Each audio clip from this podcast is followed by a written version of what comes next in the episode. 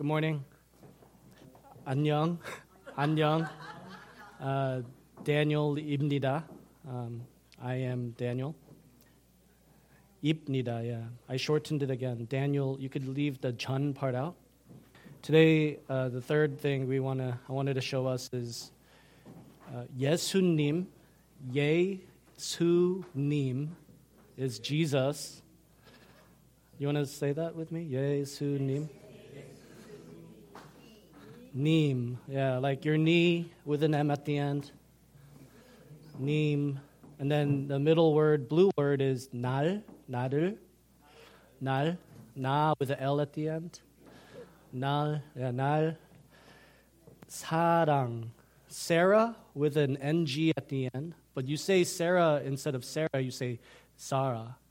Sarang, and then add the NG at the end, sarang. He. Yeah.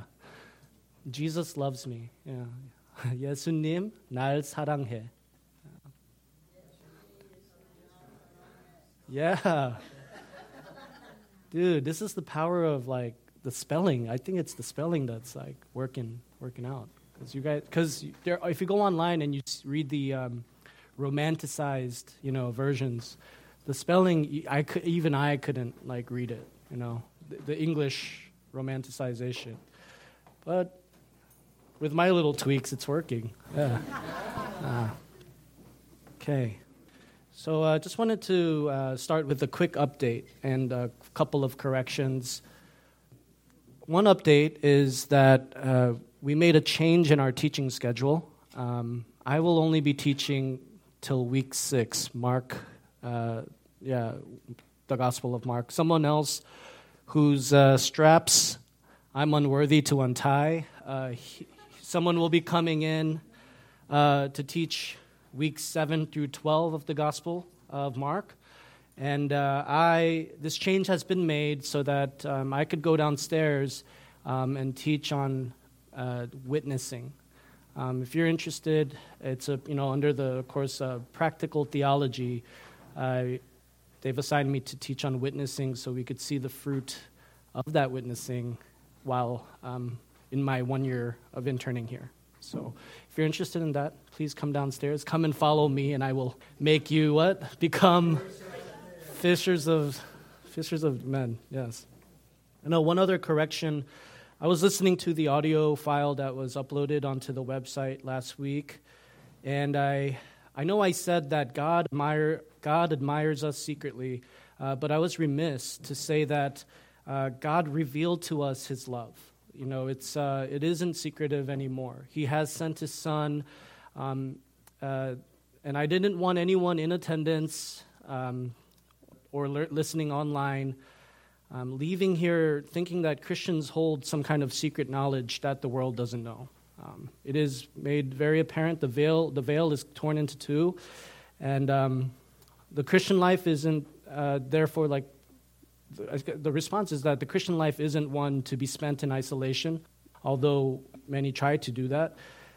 If the event that the crucifixion um, occurred in the woods, in the dark forest, then I would understand that that would give some kind of leeway why it could be spent in isolation. But Jesus' life, death, and resurrection, um, those things were public, and so his return will also be public. So, uh, that's the gospel that we share and we boast in, and Christ that we boast of. So our people will be edified, equipped, and perfected. Yeah. All right, let's read Mark. We're uh, going to read Mark chapter 1, uh, verses 35 through chapter 2, uh, 17. I will read from the ESV. If you have another translation that's totally cool, uh, we will read if you follow behind me on the screen. Chapter 1, 35, the Bible says, And rising very early in the morning, while it was still dark, he departed and went out to a desolate place, and there he prayed. And Simon and those who were with him searched for him, and they found him, and said to him, Everyone is looking for you. And he said to them, Let us go to the next towns, that I may preach there also for that is why I came out. And he went throughout all Galilee, preaching in their synagogues and casting out demons? And a leper came to him, imploring him, and kneeling said to him, If you will, you can make me clean. Moved with pity, he stretched out his hand and touched him, and said to him, I will be clean. And immediately the leprosy left him, and he was made clean. And Jesus sternly charged him and sent him away at once, and said to him, See that you say nothing to anyone, but go, show yourself to the priest, and offer for your cleansing what Moses commanded for a proof to them. But he went out and began to talk freely about it and to spread the news so that Jesus could no longer openly enter a town but was out in desolate places, and people were coming to him from every quarter. Chapter 2, verses 1 through 17. And when he returned to Capernaum after some days, it was reported that he was at home, and many were gathered together, so that there was no more room, not even at the door. And he was preaching the word to them. And they came, bringing to him a paralytic carried out, carried by four men. And when they could not get near him because of the crowd, they removed the roof above him. And when they had made an opening, they let down the bed on which the paralytic lay. And when Jesus saw their faith, he said to the paralytic, Son, your sons, your sins are forgiven. Not some of the scribes. Now some of the scribes were sitting there, questioning in their hearts, Why does this man speak like that? He is blaspheming. Who can forgive sins but God alone?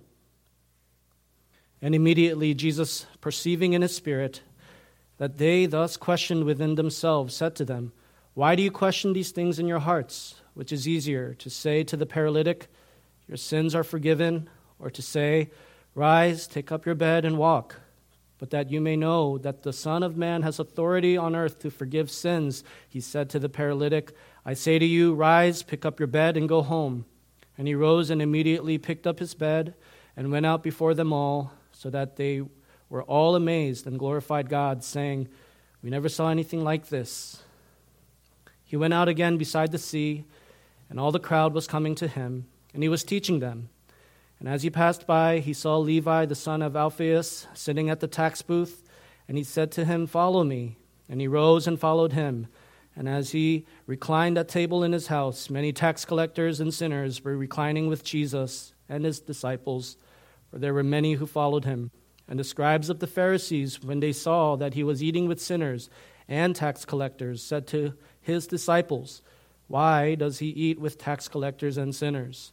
And when Jesus heard it, he said to them, Those who are well have no need of a physician, but those who are sick. I came not to call the righteous, but sinners. Uh, let me pray. Our gracious Father, we praise for you. We praise you for who you are. You are faithful. You are healer. You call the sinner who cannot help or save himself or herself. You regenerate us and perfect us as you finish what you start. As we read and learn and hear what the gospel is, more about what your Son has done on our behalf. Help refine our views and increase our knowledge of why we need to trust in your Son, Jesus, now and forevermore, to your praise, honor, and glory. In Jesus' name I pray. Amen. Amen. All right, good morning once again. Good morning. Uh, uh, we are going to look at the big picture um, on the first eight chapters of Mark. It is, uh, we're still answering the question who is Jesus? It is uh, one thing we learn about Jesus, he is a man of prayer. We wish we would have more time to pray, um, but Jesus here makes time to lean on his Father early in the morning before sunrise.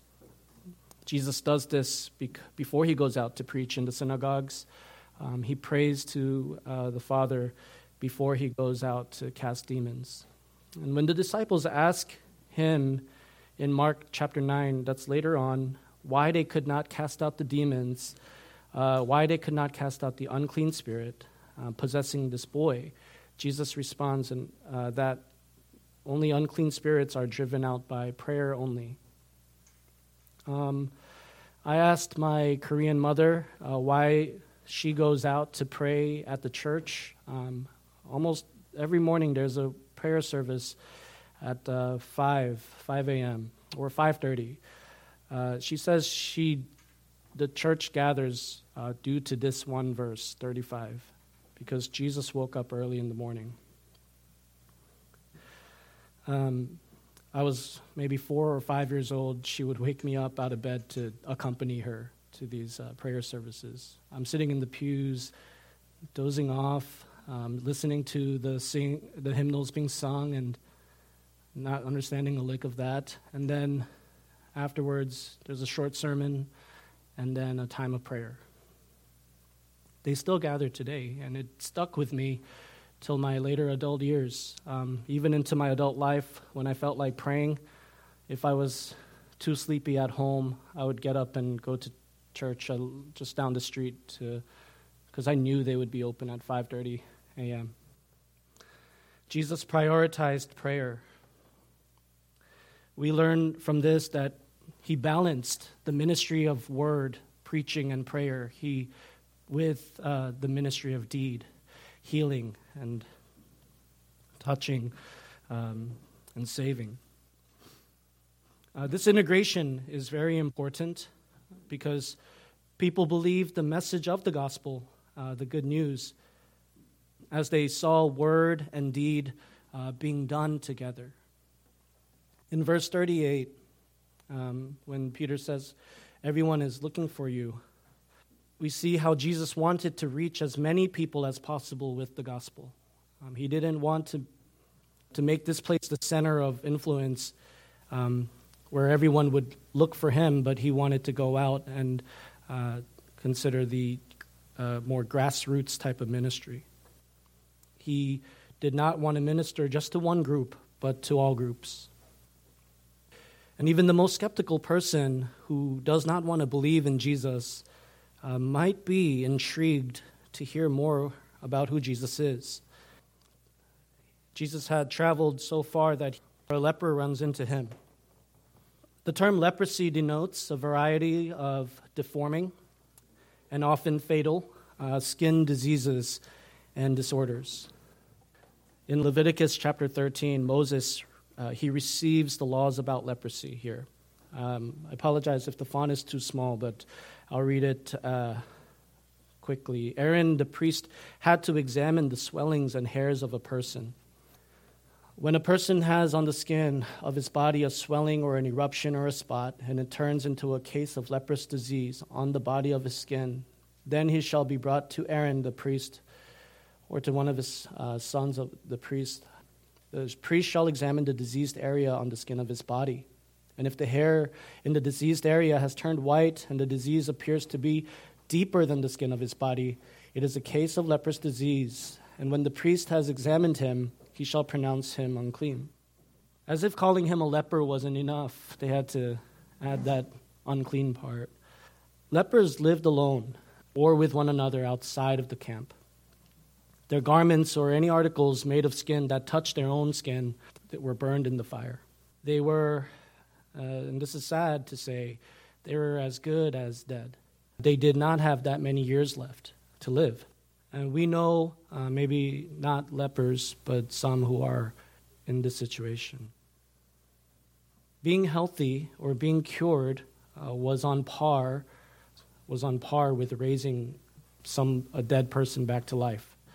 And I don't say this uh, for dramatic effect, but I say that I say this because this leprosy was such a dreadful disease, it was practically um, incurable.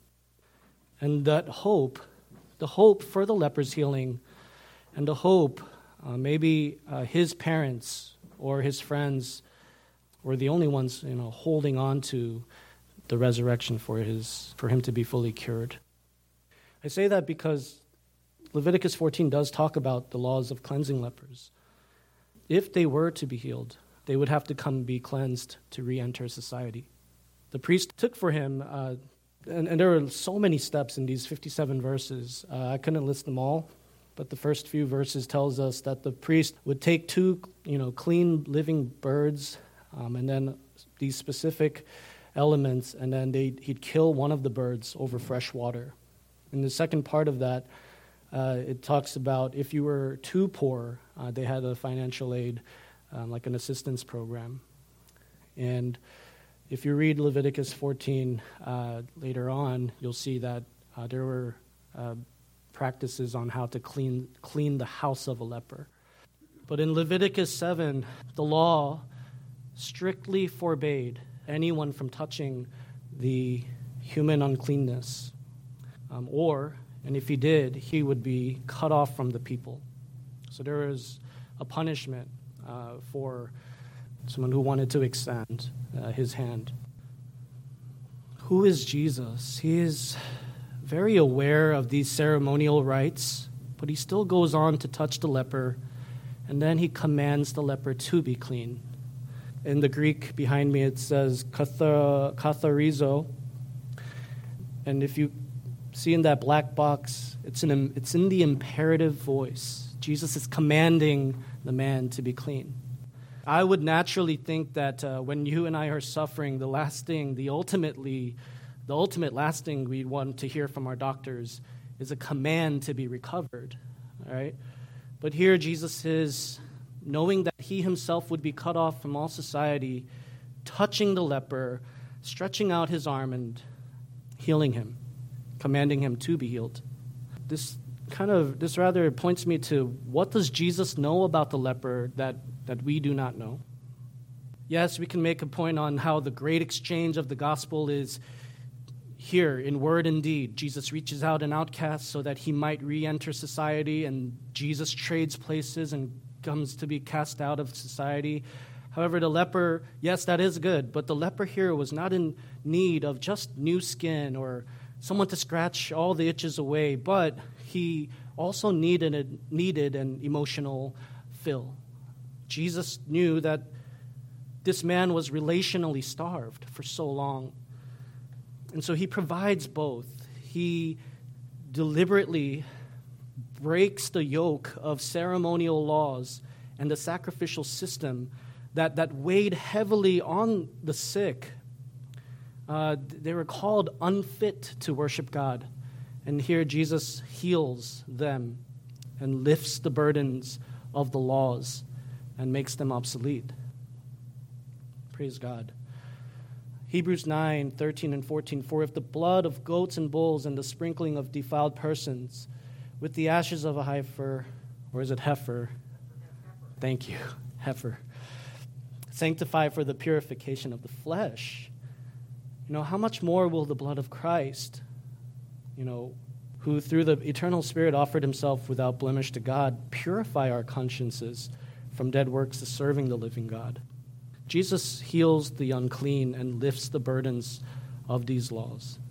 He, now the leper, no longer lives under the shadow of this, I mean, this heavy shadow of the law with all of its washings and its uh, sacrifices, uh, but it is Christ. So this is, I know I titled this um, Jesus, our, the leper and our priest. Uh, I wanted to highlight, I wanted to show you that because the next, par, next uh, pa- uh, section, I wanted to talk about the paralytic and our, and our prophet. Doing good is, is, as we may or may not know, do, just doing good works is not the whole of Christianity. Um, and, and teaching is not the whole of Christianity. We really have to find a balance. And, and Jesus knew that, uh, and he, he exemplified it much more perfectly than we will. But if we need another reminder this morning, it is in Christ uh, that uh, we are saved by what Jesus did, by what he's done. We hear the message of what he's done uh, so that we, in order for us to believe it, believe him. So in Mark chapter 2, uh, verses 3 and 4, four friends take a paralytic to Jesus, but as soon as the man is set down, Jesus observes their faith and does something uh, pretty surprising. Um, it wasn't even his paralysis to go away, it was first his sins to be removed. When Jesus sees their faith, he is moved to forgive his sin. And I take away from that that for Jesus, um, us uh, we, being right with God is, is, is more vital than our physical health. Uh, when you and I suffer illnesses or material distress or any other trouble, the most important result would be to make, would for Jesus uh, to make us right uh, in uh, standing before God. Not literally, because this paralytic could not stand. Not yet, anyway. But Jesus takes care of something the paralyzed man deeply wanted. It was his sin to be removed. Moved. The paralytic couldn't move, but he wanted his sin removed. What is sin? Sin is any want of conformity unto or transgression of the law of God. The paralytic, we might point out that he didn't ask for forgiveness of his sin. So, why would Jesus go there? Uh, I would say Jesus perceives what is on the heart of the paralytic as he, a few verses later, perceives what is in the heart of the scribes of the Pharisees. The paralytic came to receive physical healing, but it resulted in more. he becomes right with God by the forgiveness of his sins. All of his bad, evil thoughts, words, and deeds are cleansed. This is the thing about when you and I befriend others who are non Christians. They might, they may want to receive the forgiveness that you and I have received. They may want what we have, but they may not know where to start. Or, on our side, from our, in our perspective, we may not know that they have a smidge of that desire to be forgiven. And so, what we take from this is that Jesus reads the heart of the most inarticulate, the most expressionless, and is not shying away from granting forgiveness. And he, and he, and he brings, brings them on, brings them in. How does the Spirit apply to you and I the redemption purchased by Christ? Let us this morning be reminded and reassured then. It is the Spirit applying the redemption purchased by Christ. It is the Spirit's working, faith and united, uniting us to Jesus in an effectual calling. An effectual calling will bring us to our last point. Mark chapter 2, uh, verses 6 through 12, also shows us who does not want that effectual calling, who does not want forgiveness. The scribes, religious leaders, are realizing that Jesus presupposes that he is God, the only one who forgives sins. And so they want to charge him of blasphemy. And blasphemy is when one would take upon himself the rights of God. And Jesus claiming to be a deity is making them angry. Why? It makes them angry because it would make us angry because when someone breaks the law, uh, he, or de- he or she deserves to pay the penalty. My car got towed a week ago, and I deserve to pay X amount of dollars. The only way I could be free from paying that penalty is if the city of Richmond 311 would forgive me and not hold me liable to pay the price. It would mean it doesn't mean that no one would pay the price. It would mean that the city would take care of it. That the city would pay the price, cover the cost. So in this picture, the guilty is freed, meaning that the court will have to then lose a hundred some odd dollars. They would have to pay the price. Jesus acts here as the court. He pardons the guilty. He knows that there will be something losing on his part. He forgives the paralytic's sin. Um, not just one of those sins, but all of this, all of his sins and all of our sins. All of our past and present and future wrongdoings are covered because Jesus will hold, be held accountable for them. He, he claims them as his own. And so in Christ we are guiltless. Jesus, in his own authority, is forgiving the paralytic's sin. The scribes in the room did not like that. Still, Jesus heals. He, he, he raises the paralytic and forgives him.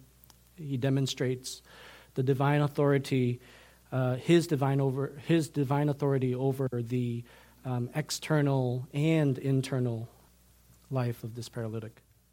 The scribes and our king here to wrap us all around. And I'm still basing this off of effectual calling. We learned what effectual calling was, I think, week one. So, this, by the sea, Jesus calls a tax collector, Levi. From there, Jesus goes on to sit and eat with many other tax collectors and sinners and his disciples, who were also sinners, and the scribes of the Pharisees, who were also sinners. But it is here the scribes of the Pharisees ask, Why does Jesus eat with tax collectors and sinners? I don't know if they included themselves in that. This time they asked out loud so that Jesus didn't have to perceive in their thoughts. We could all hear them. Jesus, like a king does, defends his people. He conquers all of his and our enemies, executing the office of a king. He tells them that those who are well have no need of a physician, but those who are sick. I came not to call the righteous, but sinners. So, for a moment, putting being empathetic to the Pharisees, we could think that the men and women following Jesus were just followers, but not repentant. They were unrepentant followers. It is possible to follow Jesus for a while, for a little while, a long while, without repenting. But those who follow Jesus without repentance, um, uh, I think the Pharisees were under the impression that, yeah, this, uh, these men have joined his mission to proclaim that, yes, this guy we follow is the forgiver of sins without repenting ourselves. And so Jesus is making sure here that he did not call people to follow him without repentance, because there would be no difference between him and the scribes if that were the case. The repentant followed Jesus because it was the standard, the status quo. Jesus created and he creates a new community of forgiven men and women. Keyword forgiven. On the Harvard College admissions website, a prospective applicant will see that not Jesus is calling, but the future is calling. Um, what admissions criteria does Harvard use? Um, they explicitly say that there is no formula for gaining admission, but they add academic accomplishment in high school is important, but we also consider community involvement, leadership, and distinction in ex- extracurricular activities and personal qualities and character. And then on the bottom it says the applicant's strength of character, their ability to overcome adversity, and other personal qualities gets you in to Harvard. For the entrance into the kingdom of heaven, the kingdom of God, Jesus is on that admissions board. He is admitting anyone who admits that he or she is morally sick. We are the applicants admitted, and admittedly so. We are moral mess ups. That's how we got in. The self righteous do not admit that. Oh, sorry. Why do not the self righteous admit? Because it goes, maybe it goes against our own consciences to confess that they need a Savior. Maybe it goes against their own moral compass or code to admit that they need help. The sick are touched. Jesus touches the leper. The men and women unable to save themselves have been forgiven. And this is why one might say that we are saved by the grace of God. The king excludes the, excludes the religiously proud. And he senses, yet at the same time, he senses the inarticulate, the spiritually humble, the man whose heart moves so slightly towards forgiveness. And Jesus rewards him. He's a king of compassion. And Jesus knows that mostly the religious who do follow him stop following him when they learn what real Christianity is. That is why, uh, dear saints, the gospel is so important. And it's so important to finish this uh, lecture. We have a love hate relationship with our bodies and, and our souls. We fail to take good care of our bodies, and sometimes we really try hard to, um, and yet we, we struggle. We gratify our flesh at times we don't want to. So I want to point us to Christ our prophet, prophet, priest, and king. And we want to look at his appearance. Um, in Isaiah 53, it says, For he grew up before him like a young plant and like a root out of dry ground. He had no form or majesty that we should look at him, and no beauty that we should desire him. This might be speaking of the Messiah to come. Jesus had no form or majesty that we should look at him. His beauty was the least nothing to render our desire. And still his bar- and still his body was marred. Isaiah 52:14 It was so marred beyond human semblance and his form beyond that of the children of mankind. He in Isaiah 53 continues to talk about Jesus' body and soul, despised and rejected by men, a man of sorrows, acquainted with grief. And as one from whom men hide their faces, he was hated, and we esteemed him not. Surely he has uh, borne our griefs and carried our sorrows, yet we esteemed him stricken, smitten by God, and afflicted. That smitten by God, that touches on some who believed, like Job's friends who believed that he was going through all that, you know, all that pain and suffering because he was under God's, you know, puni- he was being punished by God. But our, God's word takes care of that. He, he says, Yeah, crushed for our iniquities. Upon him, upon Jesus, was the chastisement that brought us peace, and with his wounds we are healed. To close this, I just wanted to remind us of the gospel, the good news. It wasn't a mat that carried Jesus up or brought down from a roof of someone's house. It was a Roman cross that that brought him up and, and, and exalted him or pretty much humiliated him in front of all people to see. The dimensions of the cross are unknown. We don't know how tall Jesus was. We don't know how heavy Jesus was. But because I, I hope that gives us a sense of relief for us who are struggling and who don't like our bodies ourselves. It doesn't mention how many pounds Jesus weighed, but we do know this Jesus' body was diseased worse than that of the leper. He was pierced for our transgressions, he was crushed for our wrongdoings, and upon him was that was our punishment. And from looking at him, the stripes on his body, the whippings of the cat o' nine tails, the stripes on his body brought us peace. And because of that, we are healed when we trust Him. Who is Jesus? Um, he is the forgiver of sins, and the purpose of His mission was to accept the unacceptable. And He rises again. He did not stay dead, my friends. The stone was rolled away, and the dimensions of the tomb, the opening of the mouth of the cave was, or the tomb, is not also is not mentioned. So we don't know how big Jesus was or how, how small Jesus was. But he still broke through. The point of that, saying that we here will receive new bodies, an imperishable body. And of course, I'm sorry, I didn't mean that, of course, we should all know, but I meant I'm happy that this happens.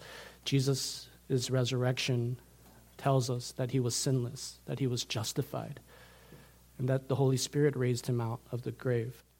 And anyone here will also be announced, proclaimed guiltless and clean on the day that he returns. All right. To uh, just start off with the questions, Mark, why so immediately? Eutheos in the common Greek means immediately, or in the Strong's, in Strong's Concordance, it means at once or soon. And Mark might not appreciate hearing this, uh, but his is the most, Mark is the most inelegant uh, in terms of style in, among the other Gospels. His, his beginning is very abrupt, his ending is, they say it's even more abrupt. But what Mark is trying to do is he, he, he's getting to the, he's going fast to the climax. And I appreciate Pastor uh, Sparky to, uh, telling me that he doesn't use and immediately after Mark chapter 14.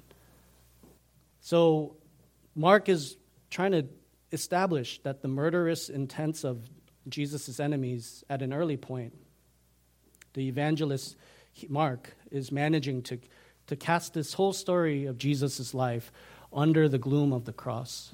And um, yes, he does lack subordinate clauses and similar signs of uh, stylish smoothness uh, that are like his other guys.